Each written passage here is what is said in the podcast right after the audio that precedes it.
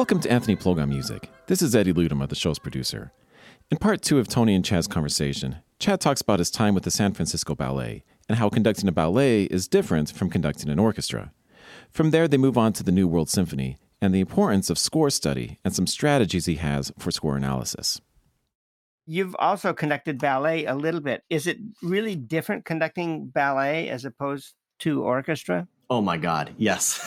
so when it's done authentically and true to form, when you're working with a professional ballet orchestra, which there aren't that many of in the United States, there are very few. And, and I had the fortune of getting to work with San Francisco Ballet on their Nutcracker run, which every year they do something like 28 shows in the month of December. It's it's crazy. So I got to be involved as a rehearsal and cover conductor with them and be involved in the whole process. But when you work with a real ballet company, it's it's about the ballet, right? It's about the mm-hmm. dancers. And so you in the pit, everything is at the mercy of the dancers. They rehearse with specific recordings, and then you're told this is the recording we use, those are the tempos we use. So you have to match that. It's not your artistic liberty it is is a lot more constrained and constricted. You can balance things out, but you can't slow down in that beautiful climactic moment if, if that's not how they practiced it for the last four months, you know, to their recording. And also what what I was doing and what I learned is I have to learn the choreography, right? So my score, I basically I memorized the the Nutcracker. I had the whole thing pretty much memorized going into this because you have to mark your score with, or at least I did, and I was taught by these ballet, great ballet conductors there. Um, Ming Luke, in particular, who's the principal guest there, took me under his wing. Um, just write in the names of, of you know whatever the French terms are for the specific choreographed motions that are happening on stage at those given times. So that's my cue, and I'm looking for that. And so if I was looking at my score, it wasn't for the music; it was purely for like what's the name of the next you know port de bras. oh yeah, the arms are going to go out like this. She's going to do this, or the tour en l'air is going to happen. I'm looking for their feet to do something, and so that was like eye opening. That I was learning. You know, it was more important to learn about the dance than it was about the music. And then with, on top of it, because this was such a crazy long run of of shows for Nutcracker, no one does that many. I, I think they do more than any company in the world um, in a month period. They had eight to ten principal cast dance casts. So like the leads, they had eight to ten different different pairings, and so each of them, everyone's unique. And you you have a, a principal male dancer who is six foot three and then you have a principal male dancer who's five foot five. Guess what? They're going to jump differently. They're going to be able to stay in the air for a different amount of time. And they're all going to have different ways that they connect with the music. And so I would have to make notes in my score on for each of the names and how for the for the big, let's say the the pause, the variations, right, where they're all featured. I would write the name of the person and then anything I knew about them. For instance, one of the principals, he told me, Chad, I need the music to be rock steady because if you push it, I will just go with the music no matter what, even if it's too fast for me. And that's my flaw. So you just need to lock it in. And then for the exact same variation, the exact same dance with someone else, they said, Chad, I need you to push the tempo. I have a tendency to drag. So I need you to push it and I'm going to know to keep going. So you have to change it based on their each dancer and their physical strengths, their physical weaknesses, their mental strengths, their mental weaknesses. So it was very intense um, to be around that. And I got to be, I would do all of the, a lot of the rehearsals, which are just with the piano. So you're just standing there next to a pianist conducting them just over and over. And it's just people filter through. It's the first couple comes and they do the, the pas de deux, and then the next comes in and then the next comes in. So you're doing it 10 different times in 10 different tempos, stopping, taking time in certain spots. So it was, um, it was a wild experience, but very different. Yeah, I can imagine. Um, you know, we're going to get to your book, which uh, which is called "You Earned a Degree in Music. Now What." We're going to get to that in a bit. Um, I have to say, there's one aspect of the book, not that I didn't like, but just wasn't there, um, and that is to get a degree in music is one thing, but to be good enough to have a career Uh, much less go out and earn it. In other words, to be an entrepreneur, you have to be good enough at, at, what you do, whether it's playing an instrument or conducting or whatever. And and that's for me an awful lot of that is putting in the work, putting in the time.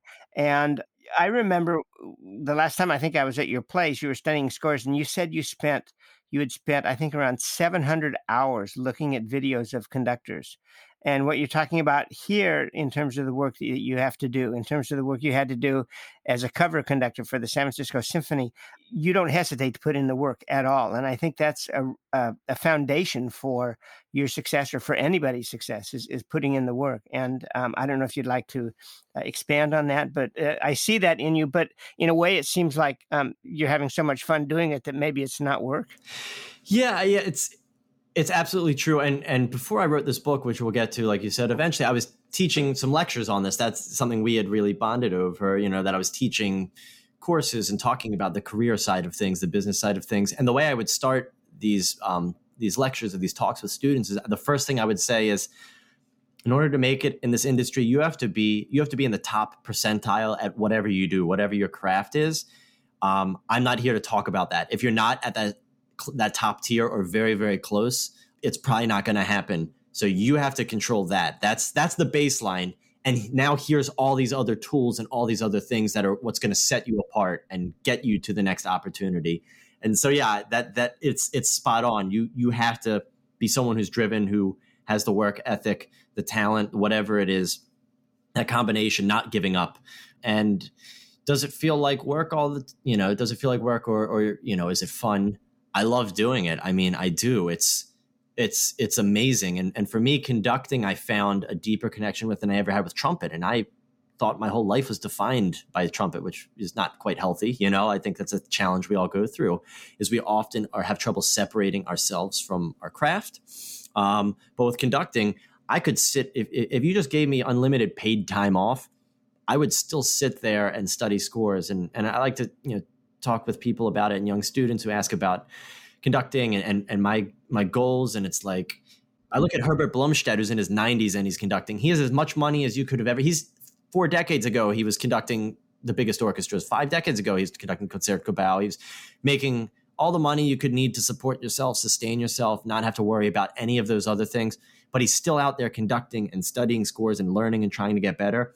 And that's that's what I want and that's what I hope. So if, if I had the you know, part of the hustle does come from I'm supporting myself as a musician. I don't have another job or anything like that. I need to make money doing this, um, which does add stress. But if I didn't have that, I would still be working the same. I would still be pouring over scores because I love it. It's amazing, and and think, learning about psychology and how you get the best out of people and how you manage time efficiently in a rehearsal. Like I just nerd out on that stuff. So yeah, it, that that wouldn't change. You know, whether I have a stable life and everything else outside is in place, I think I would still work the same way. Do you think that you've changed your views on time management and how to best uh, work?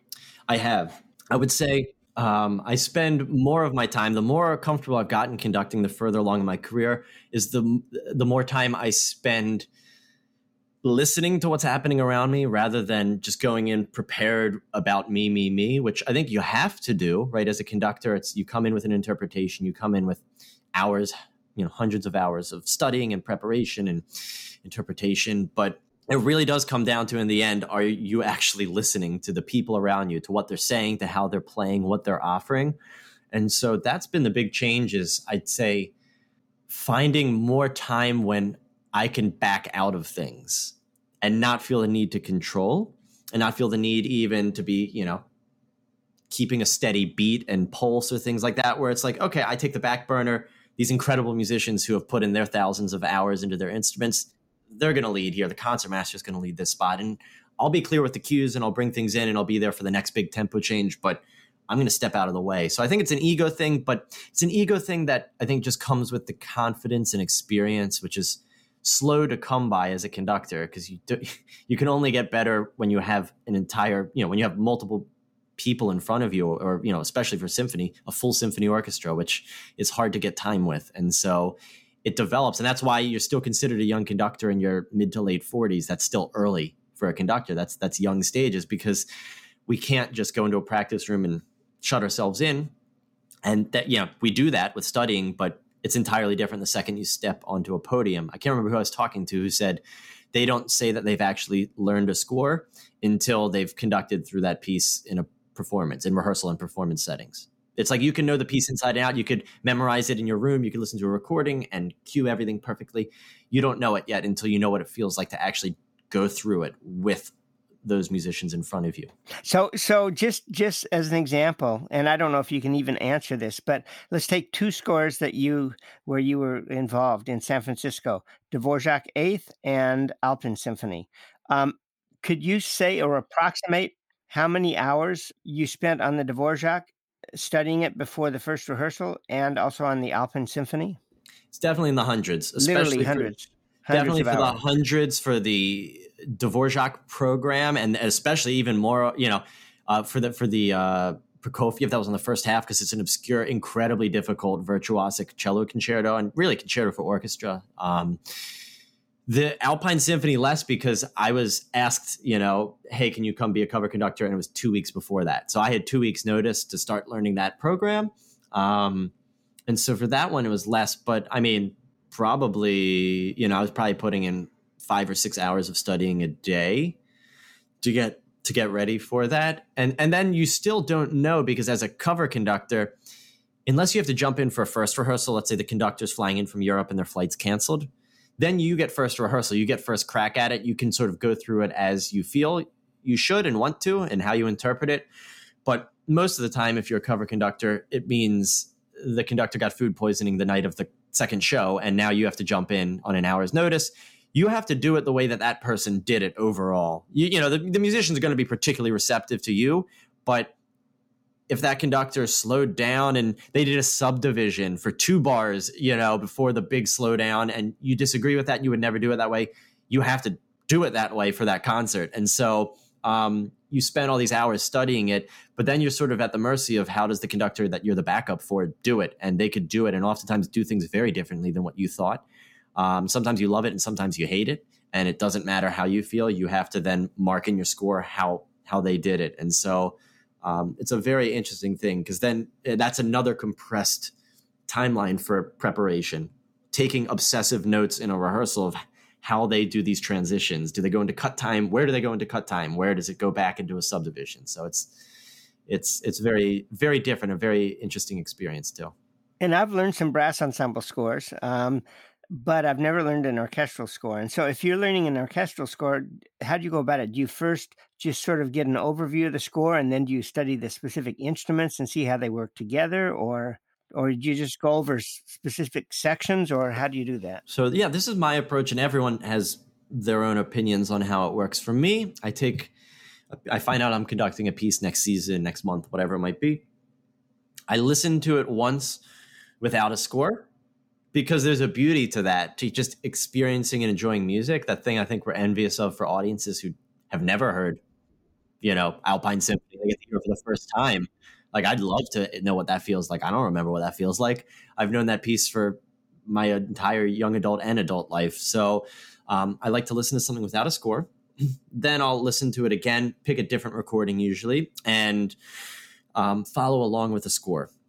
And then I start to mark in cues. Just what are the, and usually it's just the obvious cues. Okay, the oboe solo is there, so I'm going to put a cue in for that, and clearly the melody is down here in the in the violas at this spot. And so I go through and I do cues, and then I just keep keep listening. And I I listen to lots of recordings. Old school conductors talk down upon that and say don't listen to recordings because you're just going to mimic whatever you hear, and then it's not your interpretation. It's like uh, if you don't have any thoughts of your own and you listen to the, only one recording over and over, maybe, but like we have the entire recorded history of this art form that we have for, let's say, the last hundred years. And I think you're foolish not to take advantage of that.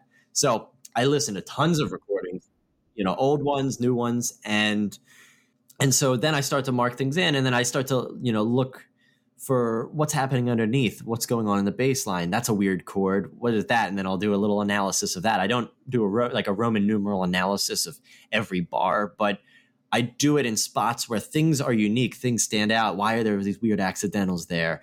Um, you know, what's the counter melody? Oh, that's not the melody in that spot, but we just heard the melody five times in a row. Actually, I think that inner voice is the thing that's interesting and that changes the color. And so I go through it in that sense. I also do a full phrase structure of every piece. So four bar phrase. Oh, that's five bars. Oh, there's a three bar phrase. That's a seven bar. I don't know what that is. You know, I don't know how many bars that is. Uh, I don't know what Schoen- if Schoenberg even thought that was in X number of bars. Is that a phrase?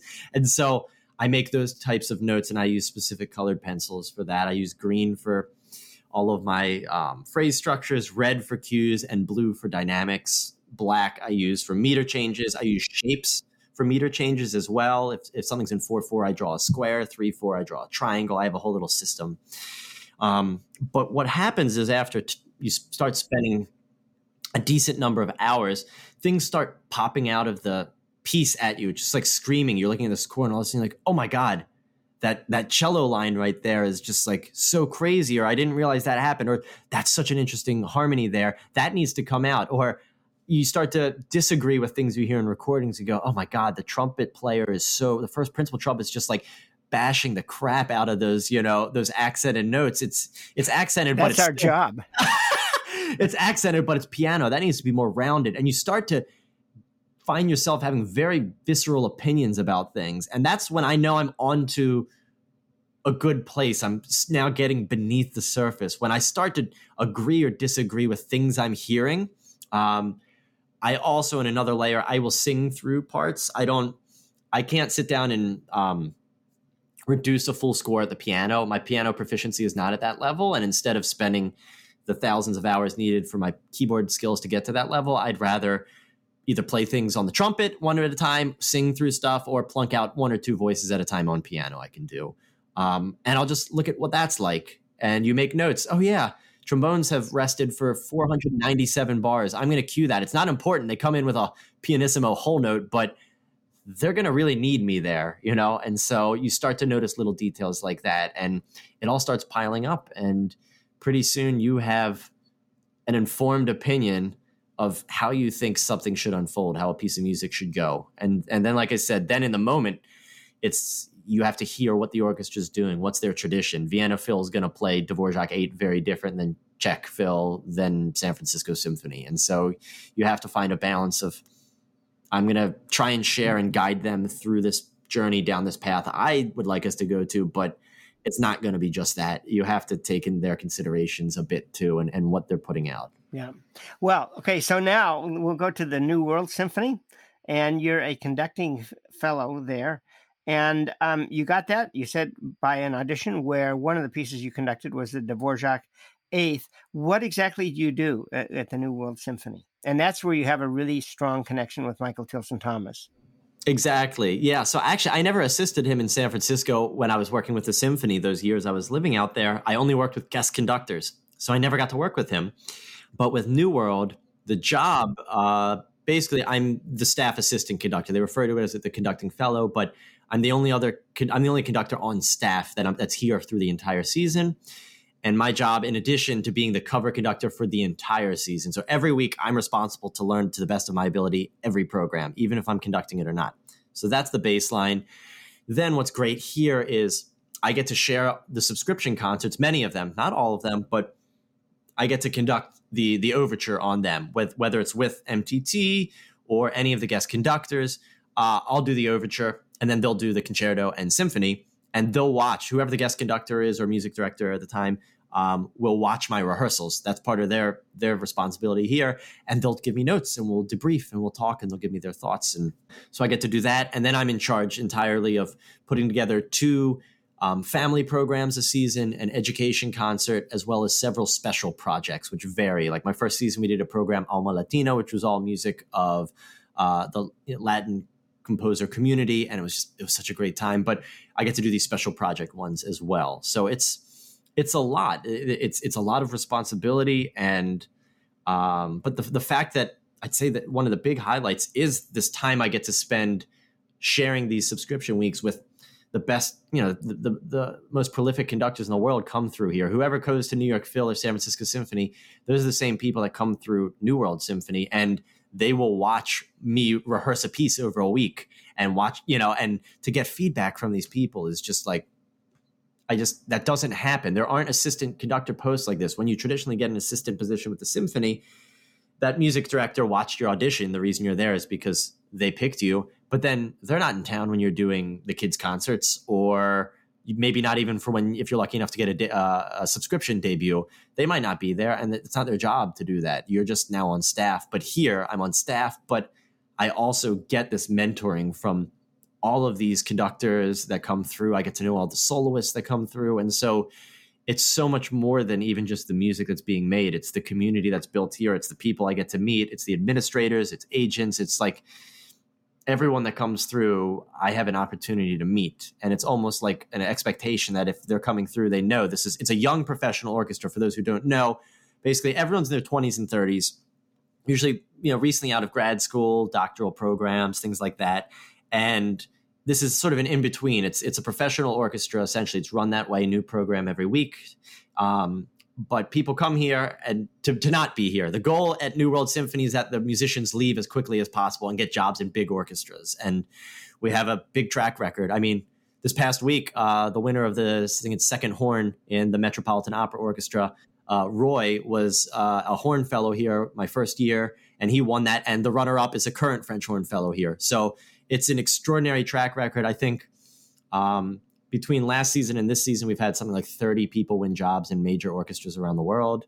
Out of a 72 person orchestra, because it's a smaller one, and then we fill out with some subs, to have almost half of your orchestra win jobs within like a six month window. It's a proven like training ground that just sort of accelerates careers. So it's a really special place. And I, I still can't believe I get to be here. And it's very, very creative too. I mean, the, the things that they do, the, the hall that they have, uh, everything, and and all of this was uh, because I believe because of Michael Tilson Thomas, MTT. Yes, it, it was. So he's he's the the co-founder. Um, he he founded this in '88, and the other founder was Ted Arison, who was the the CEO founder of Carnival Cruise Lines. And basically, the idea was Ted was talking with MTT and said, "All of my ships go out of Miami Beach, out of the ports here. This town doesn't have I want there to be a professional orchestra here. And they kept talking, and then MTT said, I think I have a very interesting idea. Let's do it. There's just a, a gap for students coming out of conservatories and universities. It's it's very difficult. How do you just go from there to a professional orchestra? Not everyone wins a job. Not everyone's ready. People are on the cusp. But I want to create a training orchestra, essentially, is what he referred to it as. Just an orchestra that we're going to run here.